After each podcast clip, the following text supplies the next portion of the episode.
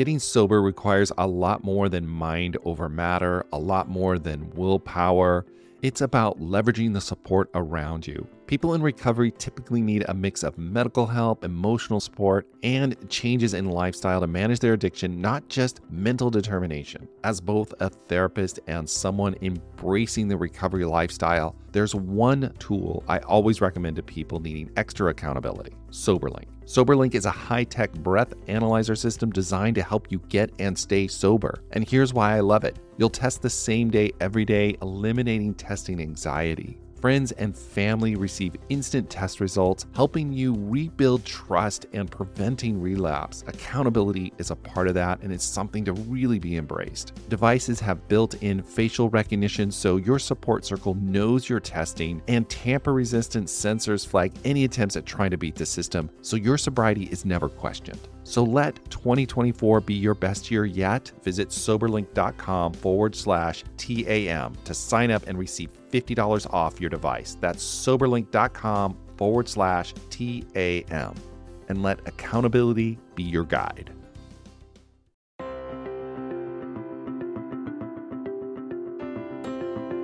Hello, everyone. Welcome to the Addicted Mind podcast. My name is Duane Osterlind, and I'm your host.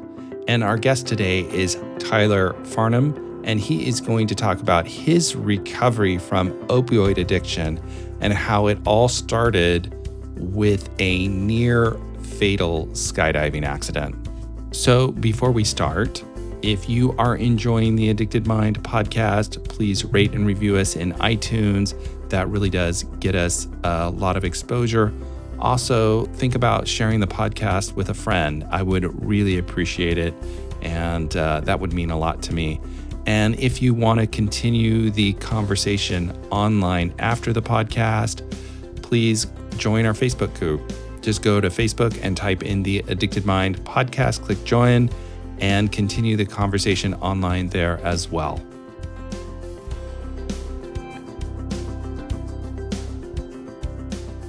Hello, everyone. Welcome to the Addicted Mind podcast. My guest today is Tyler Farnham, and he is going to talk about his journey through addiction and recovery. And Tyler, I'm excited to hear your story. You want to introduce yourself? Yeah, thank you, Duane. Hello, Duane. Hello, listeners. My name is Tyler Farnham, and I am from Cocoa Beach, Florida, and now residing in Bali, Indonesia. All right. So thank you for um, doing this all the way from Bali. Yeah, of course. Thanks for having me. So let's just uh, jump in and kind of talk about your story. Yeah. So, something that's all too common in the US right now, and it has been for quite so many years, is the opioid epidemic. And I've been just enthralled with hearing people's stories because I lived through it myself. And being a resident of Cocoa Beach, I ended up, after having a, a very serious skydiving accident, I ended up to be the perfect candidate for the prescription drug. And before that, this was in 2009. And before that, I hung out with, you know, I had a group of friends in high school that I hung out with. And like a lot of kids do, you start drinking, you, you dabble with different kinds of drugs. I did do that. I never went overboard by any means. And when I actually had my first pain pill, I remember specifically it was a, a 20 milligram Percocet so I dabbled a little bit with pain medication and I and I knew what the feeling was. And then once I had the accident, once I found I was the perfect candidate, what did I do? I drove to South Florida along with a friend of mine who he had a pretty extreme injury as well. He was a, a shark attack victim. So you have skydive survivor and a shark attack survivor that are going to South Florida to a pain clinic along with so many people that came from the Midwest and we got the the ample supply of pain medication. And during that time, I was a lifeguard captain in my hometown, Cocoa Beach, and I found myself just on this. I, I called it a double edged sword because at that time I did need something to to allow me to to push through the pain. Right, right. And I've said this so many times that it, it really did help me in a lot of ways. Whereas after you know about a year and a half, two years, I found myself to a point in life. I mean, I'm 36 now. At the time, I was 26, 27. And I found myself using them as a crutch to get through my days. And then what I found if I did not have them, it was it was depression and it was eh, it was it was a struggle. It was a true struggle. And I mean to add to the drama I was going through a, heartbreak at the time as well when I was when I was on these drugs.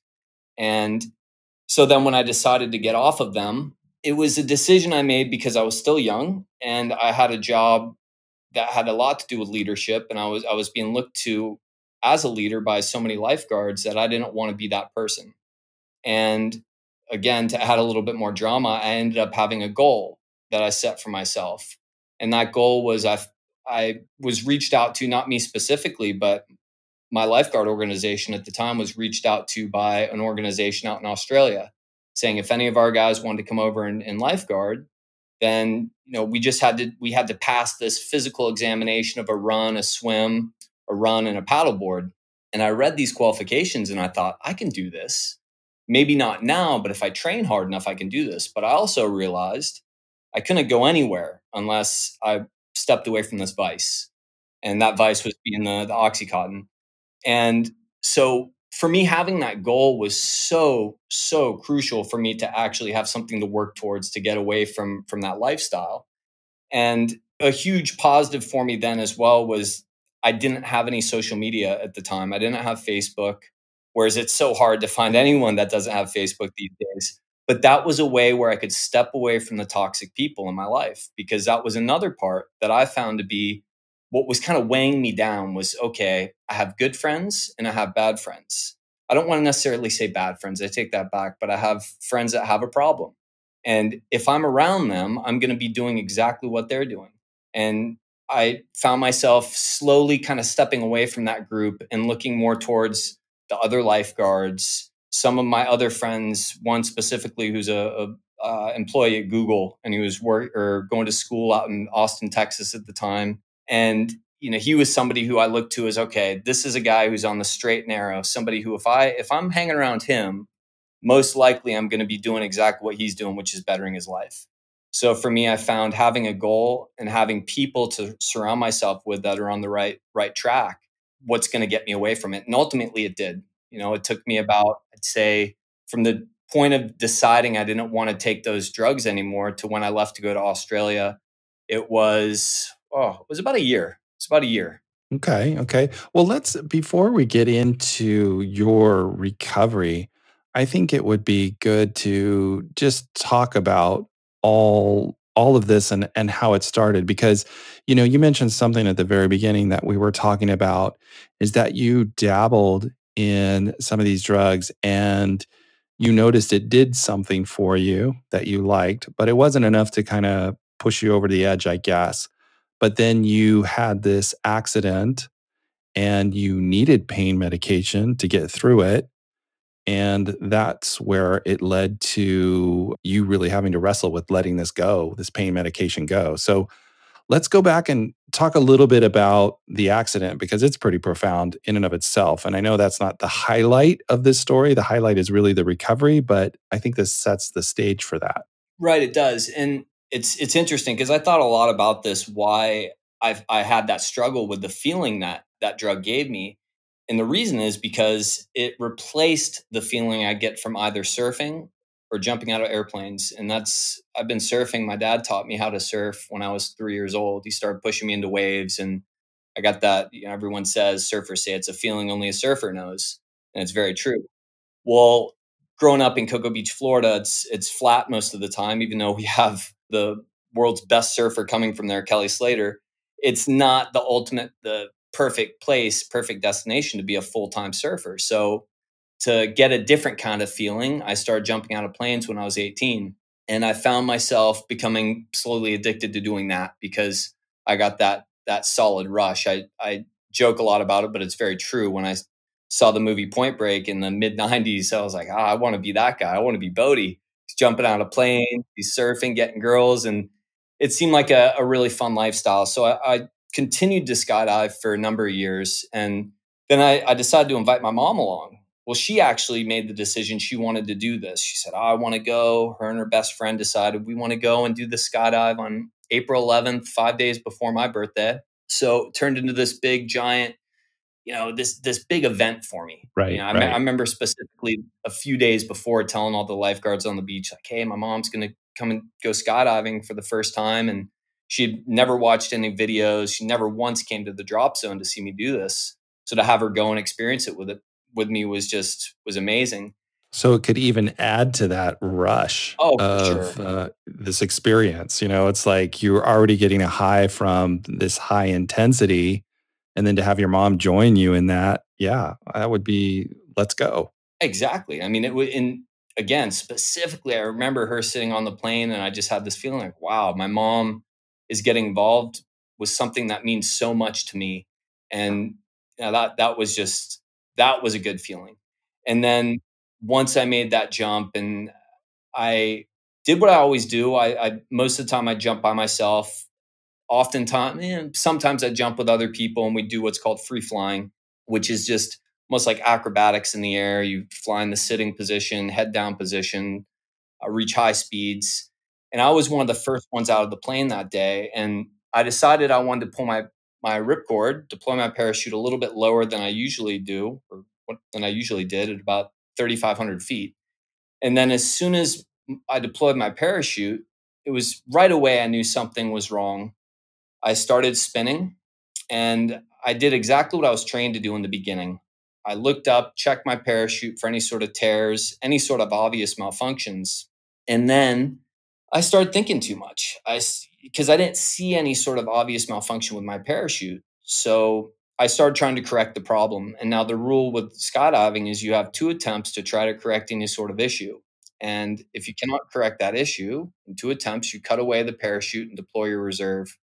And I broke that rule. I tried too long to correct my problem. I was pulling down on what's called the risers, the rear risers of the canopy. And by doing this, I was able to fly straight. And I thought to myself, if I hold this long enough, I can just prepare for a hard landing. And you know, this is when I broke the other ru- rule of skydiving is staying altitude aware, making sure you know how high you are above the earth. And you know, the seconds were just were, felt like minutes, and before you know it, I'm I'm completely exhausted, out of energy, and I had to let go. And when I let go of the risers, I went back into the spin, and and it just became a very violent spin because I was at a low altitude, gaining a lot of speed, and at that point, I was really the, the, I always say the last thought I really had was I think this is it for me. I think I'm going to die. You know, I, I, was thinking about my mom. I was thinking, Jesus, like I can't believe she's going to have to experience this, and and then that was it for me. It was it was lights out. And my mom came down, so my mom came in for her final approach, and her her guy that she was going tandem with knew me quite well, and he said that he knew that something had happened. He saw people rushing out onto the field and as my mom was coming in for her for her final approach to land, she was waving at her friends. She had a group of nurse friends that were there with her that day, and she was waving, and none of them were waving back to her. And that's when the moment she realized it was me on the field.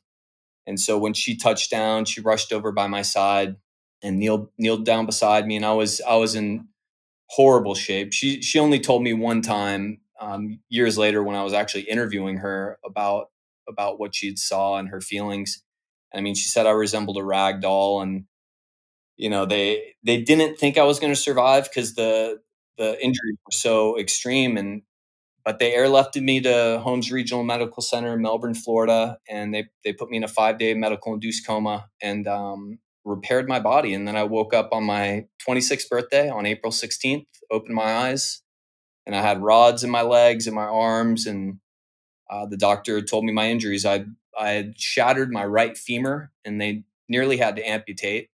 Uh, the left femur broke in half. My right ulna, the lower arm, broke. The humerus, the upper arm, the right arm, broke in half. I shattered my condyle, which is it's the hinge of your your jaw. I shattered my right condyle. I fractured and dislocated my left condyle. I fractured my skull, and I broke nine teeth that had to be extracted. Holy moly! I mean, that's just wow. What an incredible story. And and just to be to wake up of that, it sounds like for you, you didn't even you kind of knew that you were going going down and then you blacked out and then you wake up. And you only know this from the story of your mom. That's it. Yeah. I mean, I I, I had that blackout of I've I've said I think due to the centrifugal force, along with fright, just that thought like, oh, this is I'm gonna die. That that those thoughts and that just me spinning, I think that's why I felt I passed out. But I was told that I was making noises on the ground and I held up an arm when they were putting me into the helicopter to airlift me. And I even reported to the nurses when they got me to the hospital that I had pain in my legs, my arm, and my jaw. I don't, of course, I don't remember any of it. Right. Um, but yeah, during those traumatic experiences, your brain just oftentimes shuts down. Right. Definitely. So, with that incredible story, so you wake up in the hospital from a coma, obviously in a lot of pain. Oh yeah, yeah. I mean, they they had me in.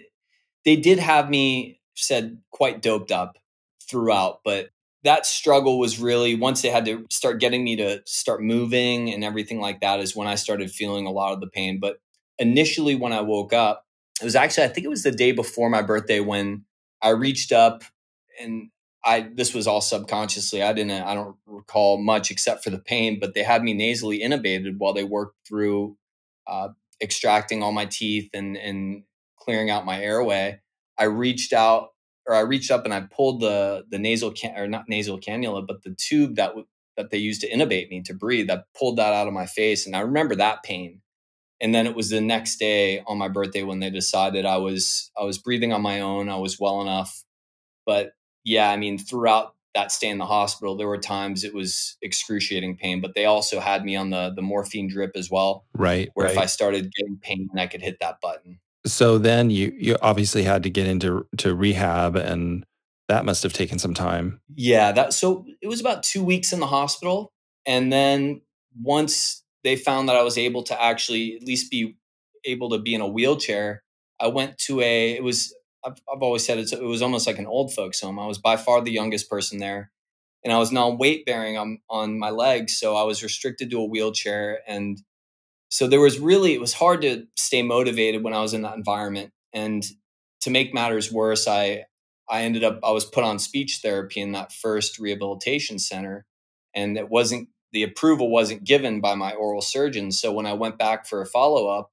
on my jaw, he questioned why I was put on the the speech therapy, and that resulted in a surgery where I wake up and and my mouth was then wired shut, and I had to have my mouth wired shut for two months. So I then had my mouth wired shut, and I was confined to the wheelchair, and that was a state of depression. Whereas at the same time, I had to be very grateful that I could still move and that I could still function, and that there was hope. But at that time, it was really hard to even see a flicker of hope with with those kind of injuries and to be kind of restricted. I would imagine because here you are, it sounds like an incredibly active person, adventurous, you know, really wanting the the rush from doing these things that are kind of a little on the edge, I guess, you know, a little riskier and create a high sense of uh, mood, I guess. And then here you are now stuck in a home in a wheelchair, unable to move, unable to do anything yeah, I would I could not see how you wouldn't sink into a dark place. Yeah, and I reached out to somebody who went through something very similar to me. Her name's Karina Hollekim, and she's from Norway. She's a base jumper, and she suffered a very similar accident to the one that that I had. And she gave me my first little bit of hope. She said, "Don't think about the things that you can't do now. It's only going to make you sad. Instead, think about the little things that you can do every single day where you can see a little bit of progress. And I remember from that day, I started journaling. And I, I still I didn't have use of my right arm because of the breakage. So I started using my left hand to just write these little journal notes on who came to visit me and what it was that I did. And then at the bottom, I'd write, think positive, stay positive. And that was the beginning of my my journaling. And I mean, since then I journal nearly every single day and it's uh, that I found was such a great way of just tracking progress and, and seeing some sort of, of, progression. Because if you don't see progression, it's it's hard to really get motivated or think, okay, this is getting better. But to really keep the the journal was like a yeah a way to track the progression. And what's also really profound in what you said is that you reached out for help. You asked somebody who had a similar experience to you to, to you how did you survive Exactly. And because I really didn't understand how nobody nobody does. When you're in that kind of a situation, you just don't know like all right, what what am I going to do now and so then to to see and hear of somebody who went through something so similar is like all right, what do you have to say? And I'm going to listen. And since then it's been I mean, I always think back to that. I'm going through something not nearly as serious now, but I've got a serious injury to my foot and I had to have a skin graft and I'm just getting back to walking and running and so but I still think of that and I still use it. I go, okay, today's a little bit easier than it was yesterday. And and, it works and it is asking for help. It's asking somebody who's been maybe not identically what you've been through, but something that's similar and that they're going to give you some sort of of advice on okay, well this is what I did. Maybe try this and it could work for you. Right. Yeah. And that's like, you know, especially when you're talking about addiction and people struggling with addiction, that's one of the hardest things that a lot of times they don't do is to reach out and say, Hey, I need support. How did you get through it? Oh, that's that's a good question. A lot of it for me was not spending the time around people that I felt were going to drag me down. And that's one of the hardest parts because sometimes those are those are the people you grow up with or your best friends or sometimes even family. But then to find somebody I mean, to find somebody who you can look to as, as inspiration or somebody who you can call if you need help. And for me, it was it was a good friend of mine who I mentioned before, who you know, went to some really really great schools growing up, and somebody who um, for me was like a I can't really say he was a mentor, but somebody who was like, all right, I'm not going to let this friend down, and I'd kind of just stick beside them and kind of in a sense follow in their footsteps as far as going down the right path versus some of my friends who I still love but it's like okay I see where they're going and it's not in a good direction. And also I mean again it, it's it's so difficult when we have all this social media and it's so easy to to contact somebody. So I felt for me it was it was a little bit easier since I didn't have Facebook or Instagram at that time and I could just focus on okay the good people the people who I see as future leaders or people that are going to continue to inspire and motivate me throughout my life. So, in a way, you consciously said to yourself, Who am I going to surround myself with that mirrors what I want my life to be?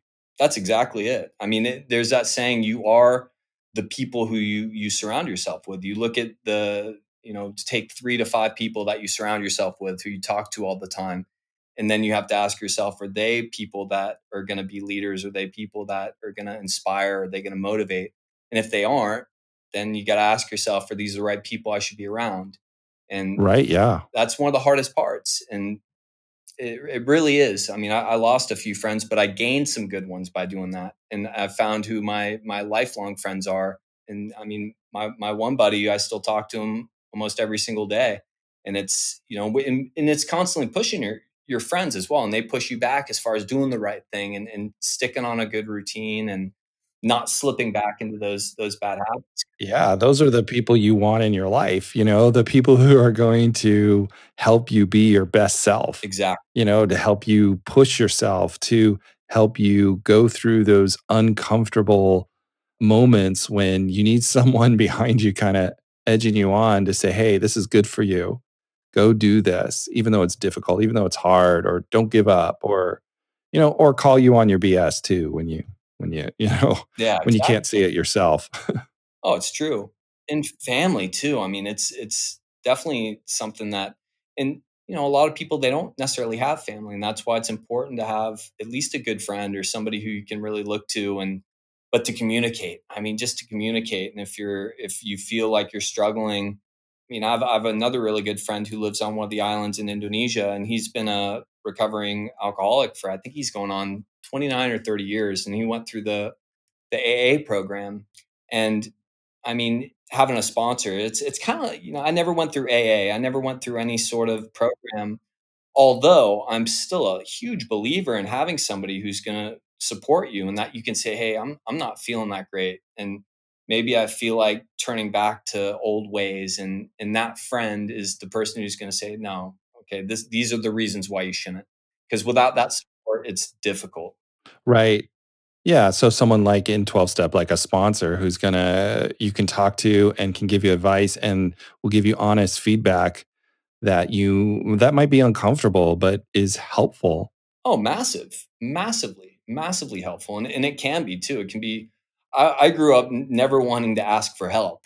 And I mean, now it's, I, I see how, how much you can get from asking for help. I mean, when it comes to your work life, your, your relationships, I mean, and, and again, it definitely goes with addiction. I mean, asking for help is, is I'd say, in my opinion, one of the, one of the top factors of what you need to be focusing on doing. Absolutely. So let's let's talk a little bit about that and so how your addiction began to develop as you had you had to use these painkillers. I mean, you couldn't have functioned without them.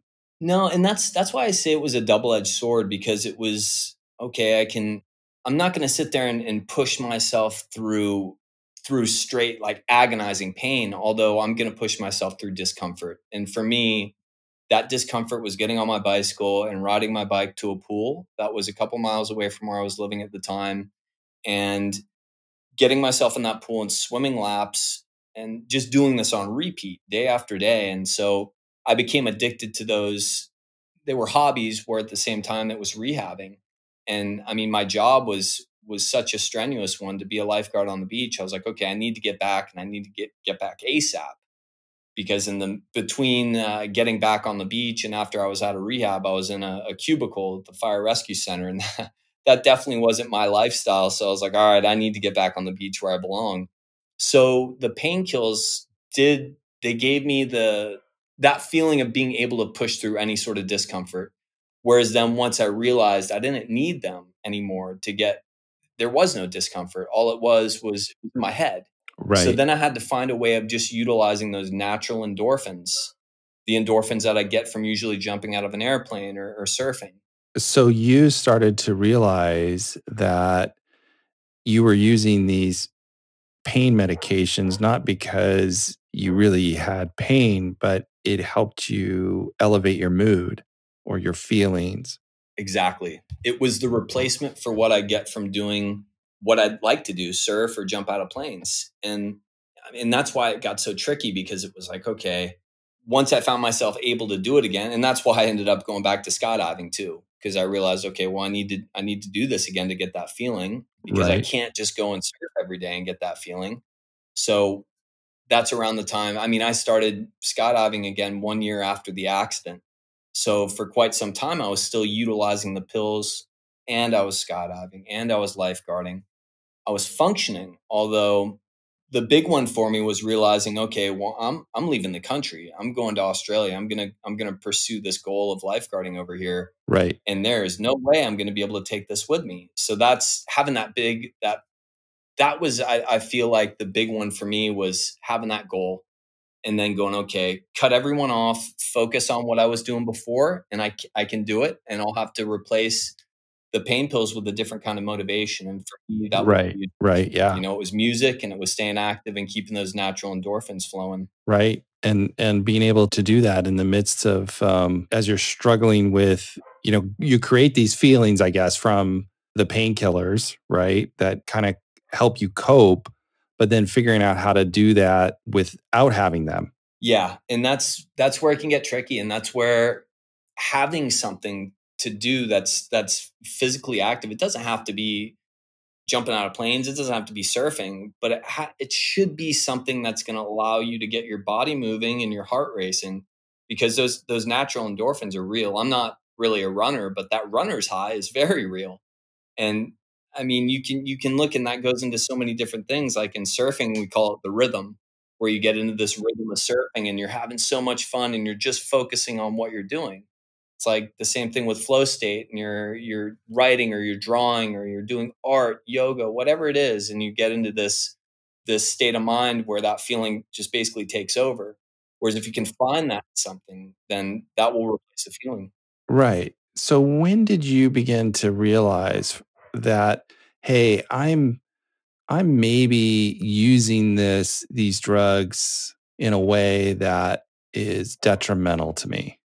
I it's it's funny. Just recently, my my dad just read uh, my new book, and I and I expose a lot. I, I tell everything when it comes to the problems I had and and why I decided to stop taking them. But my dad recalls, remembers the, the exact day of when he was saying, "Oh, you came to me and you said you weren't able to get the script filled, so I didn't have the the drugs." And I was at the time I was teaching a rookie lifeguard class, and it was all of a sudden my mood. I just got besides just a, a bit of depression, it was just kind of anxious and grumpy and and all of a sudden I found myself kind of taking that out on the the group of lifeguards I don't know. I, I can't remember specifically how it was, but I, I probably wasn't being nice or I wasn't being easy and or not being a good teacher, mentor, coach, whatever.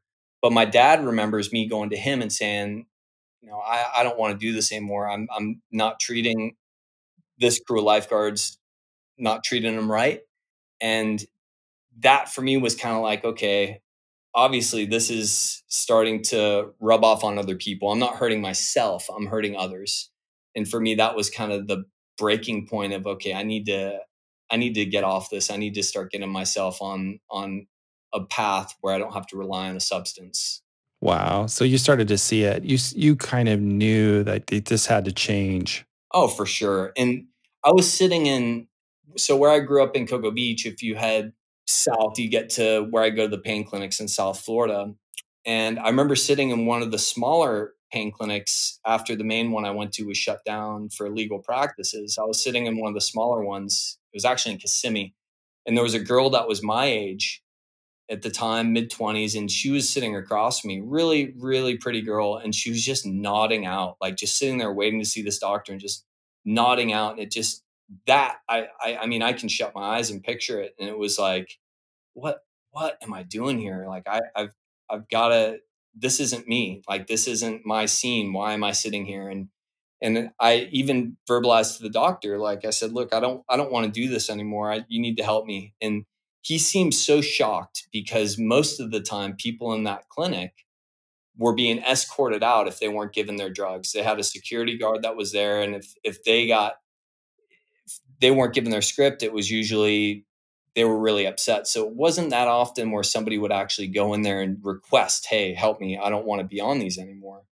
Um, so just verbalizing to the doctor, and then he put me on the drug Suboxone to wean me off the the OxyContin, and then on that journey of being on the Suboxone, which gives you a, a very similar feeling, it's a it's an easier way to really break away from all pills entirely and then it was just dealing with a bit of the the depression and being very lethargic very lethargic and then still feeling a little bit of the pain in, in, in the body but just having to push through. So it sounds like in some ways as you're talking it sounds like okay i you know i stopped the drugs but there was a, a real time for you that you really had to to get some support i mean get on suboxone i mean these were these drugs were really in your system and you were really tied to them in a way. Oh, for sure. I mean, it, it, was so long that I was just dependent on on those pills that to get away from it was I mean, I'd say it too. I'd say I don't want to do this anymore and then I'd wake up the next day and I'd be like I really I really want I, I want this drug.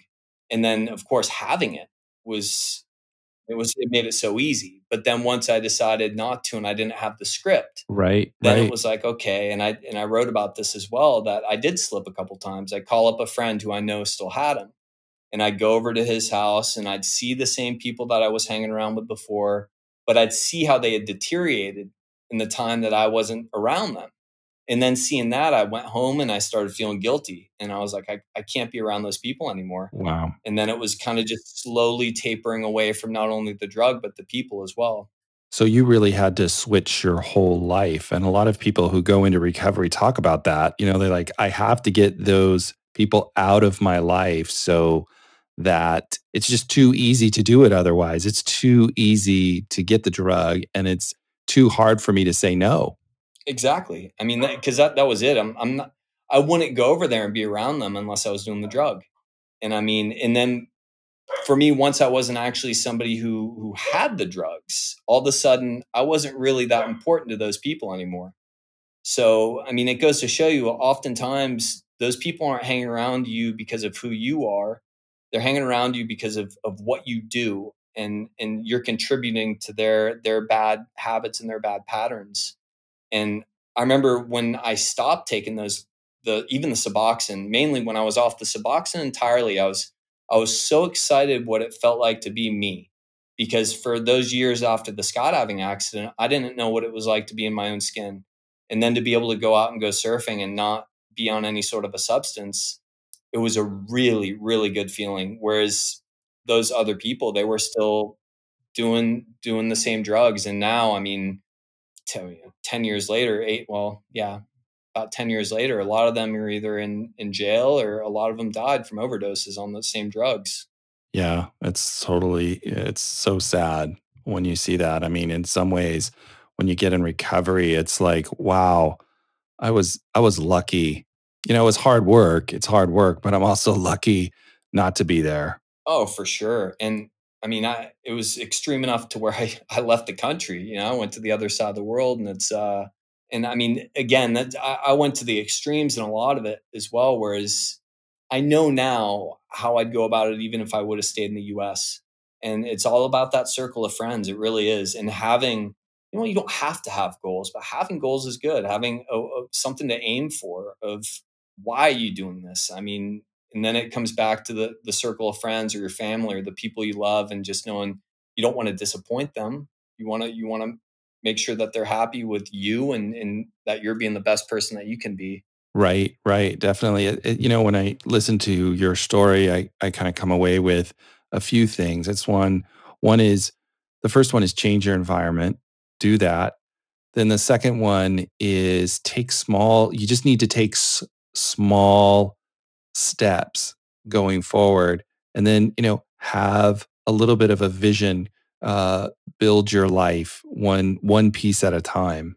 Oh, exactly. I mean, I, I'm reading this book now. I think it's an older book. It's uh, Atomic Habits, and I was talking to my mom about it just just the other day, and how, I mean, it's it's that's exactly what it is. It's besides that environment, which I, I find to be very crucial in itself, but building on the right habits and how you're not going to see that drastic change the next day or maybe not even in a week but when you stick to those little habits and then they start becoming a part of your everyday you become addicted to those good habits. Yes and that's definitely. when you start to see yeah and then you can see the change and you can see okay well i don't need the substance. I can find my enjoyment in something that's that's yeah not the drug or not alcohol whatever that is but that's important. I mean, just knowing that it's not going to change the next day. Right. Whereas over time it will, but you have to stay consistent. Right. And then I was going to add one one more important part that I think you mentioned is reach out for help, ask for help, get support. You asked, you know, in the midst of your darkness waking up from your coma and rehab, you asked for help. And then you went to the doctor where you were getting your scripts and you asked for help. And you know, I find that as such a common theme in people who are able to overcome their addiction as their that willingness to ask for help, that willingness to change their environment and just doing it one day at a time. Oh, massive. And and like I said before too, I, I wasn't the person who asked for help when I was a kid. My dad always says, and my mom, like I was very stubborn. Even through my teenage years, I was very stubborn. So I mean, if I can do it, anyone can do it because it's and then once you do ask for help and you see what it can do for you, then yeah, you start asking a lot more because you know that it's it's the right thing to be doing. Right. So it sounds like you're having quite the adventurous life now. Tell me a little bit about how things are in the present. Yeah, so now it's I'm going through something eh, a little bit similar as far as overcoming an injury. I, I I took on a new job role. I'm here in Indonesia and I've been here for about five years now. I worked at a surf camp for two years here, and then I worked at a surf camp in Lombok for two years, which is the island just east of Bali. And in November, I decided I kind of just needed something a little bit different, something that was going to be eh, something with a bit more of a of a future for for a grown man. You know, I loved working as a surf coach is great. Whereas I just turned 37. I'm like, all right, I need something a little bit different here. And so in November, I, I was reached out to by uh, an amazing resort that's on an island called Sumba. And the resort's called Nihi. And it's a very, very uh, amazing resort. One um, best resort or best hotel in the year by uh, Travel Travel and Leisure, I believe it is, 2016 and 17. And so when I when I was offered that job, I I was still obviously working at in Lombok. So I had to communicate with my boss, and he saw the opportunity and let me take on that role. So I, I officially took the role in late December, and on January 1st, I developed staph infection from a small cut on my foot. And it, it got really bad to where I ended up having to undergo surgery and they cut out, I'd say probably about a third of my foot and they had to cut oh, wow. out. Yeah. And then after that, um, it had to heal. And then I had to go through a skin graft. So they took skin from my inner thigh and placed it over my foot. And then I had to let that heal. And this all was on January 1st is when it all began. And as I'm as we're sitting here right now talking, my days consist of going to the beach with my dog and walking and getting myself physically able to go and take on the position. The position at this resort is the boathouse manager.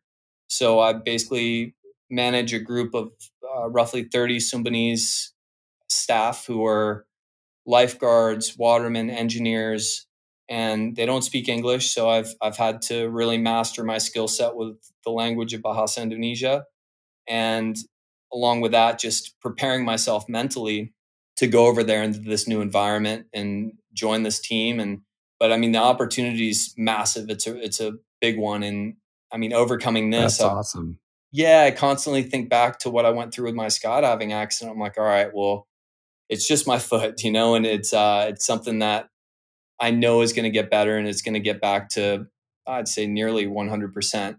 Um, so I'm on a on a good path, a good good trajectory for a new uh, new career. Right, and sometimes you know our hardships that we suffer in our life can really help us with our current hardships because sometimes they can really put them in perspective and and kind of go, you know what, I I've been through really hard, difficult times, and this is not necessarily one of them. Yeah. so we can have that perspective. So, wow, Tyler. So, if anybody's out there listening, maybe they're struggling or feeling a little depressed or feeling a little hopeless or um, anything like that, what would you want to tell them? What would be the message you want to give them? I'd say first and foremost, reach out. Reach out to whoever it is that you know is going to be able to help you, whether it be friends or family and then also you need to make the decision for yourself that you want to change and you want to get on the right path and besides reaching out I, I, also find to be one of the most important things that help me for sure is writing things down the importance of writing things down and, and i'm looking as we speak right now i have a i mean I, I get obsessive with it as far as a to-do list i make full full calendars i'll draw out a calendar and in every box, I have exactly what it is that I want to do for the day. And I make sure, since I wrote it down, I wrote a promise to myself that I'm going to do this, whether it's exercise, reading, meditation. I mean, you name it, there's, there's certain things, and it's going to be different for everyone. Whereas if you write that down, it is like making a little promise to yourself and the satisfaction you get when you cross that off. And then also, so reaching out, writing things down, but also realizing that it's not going to take just one day to change that it's going to take time, but to stay consistent. Oh, thank you. Thank you, Tyler, so much. How can people find out more about you or if they want to contact you, how can they find you? Yeah, the best I'd say is go to my website, tylerfarnham.com, and that has my my email and my Instagram is the same, just Tyler Farnham. And yeah, shoot me a message if if you need if you need help. I mean, I have um I should be getting back to work they've actually just given me the notice that when I'm ready to go and start, because I still haven't even started this new job, that I can go over and start on the island. And I've given myself probably about another three weeks to a month. But in the meantime, I'm sticking my routine to my routine. But I'd be happy to hear from anyone that just you know needs a little bit of help or guidance. Um, feel free to reach out. Awesome. Thank you so much. Thank you for coming on to the Addicted Mind. Thank you for sharing your story, and I'll, I'll put all those links in the show notes as well. But Tyler, just yeah, thanks for coming on and sharing your your amazing story. Hey, thanks a lot for having me, Duane.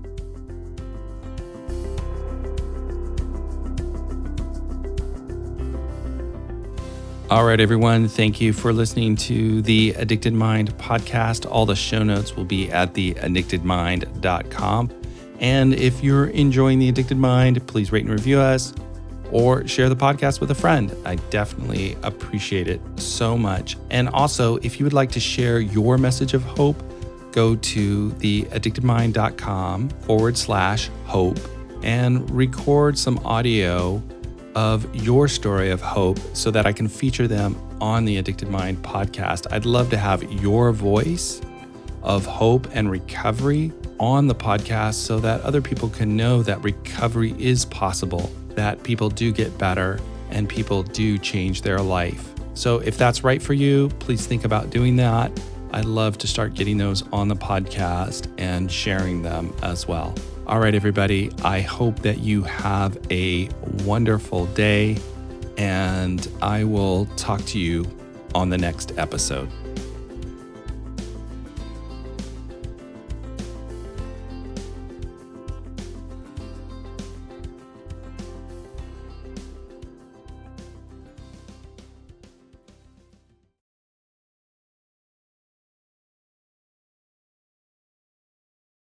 I'm Madeline, and I'm the host of the Happiest Sober podcast. I got sober in my 20s after a decade of gray area drinking, and the greatest plot twist of all time was realizing that alcohol, the thing that I thought made my life the most happy and fun and exciting, was actually the exact thing preventing me from living my happiest and best life. My mom is 40 years sober, and she joins me on my podcast very often. I like to call her my part time co host, and I also bring you solo episodes where I share my top tips, tricks, and mindset shifts in sobriety, and lots of how to's for navigating all the things sober from weddings to parties to holidays to bachelorette parties to trips. I'm also joined by so many guests who come on and share their sober stories, and they're all so, so inspiring. I'm here to show you that life doesn't end when you quit drinking. In fact, it's very much the opposite. And no matter what your relationship was with alcohol, life can be the absolute happiest when you're sober. New episodes come out every Tuesday. You can listen to Happiest Sober podcast wherever you get your podcasts.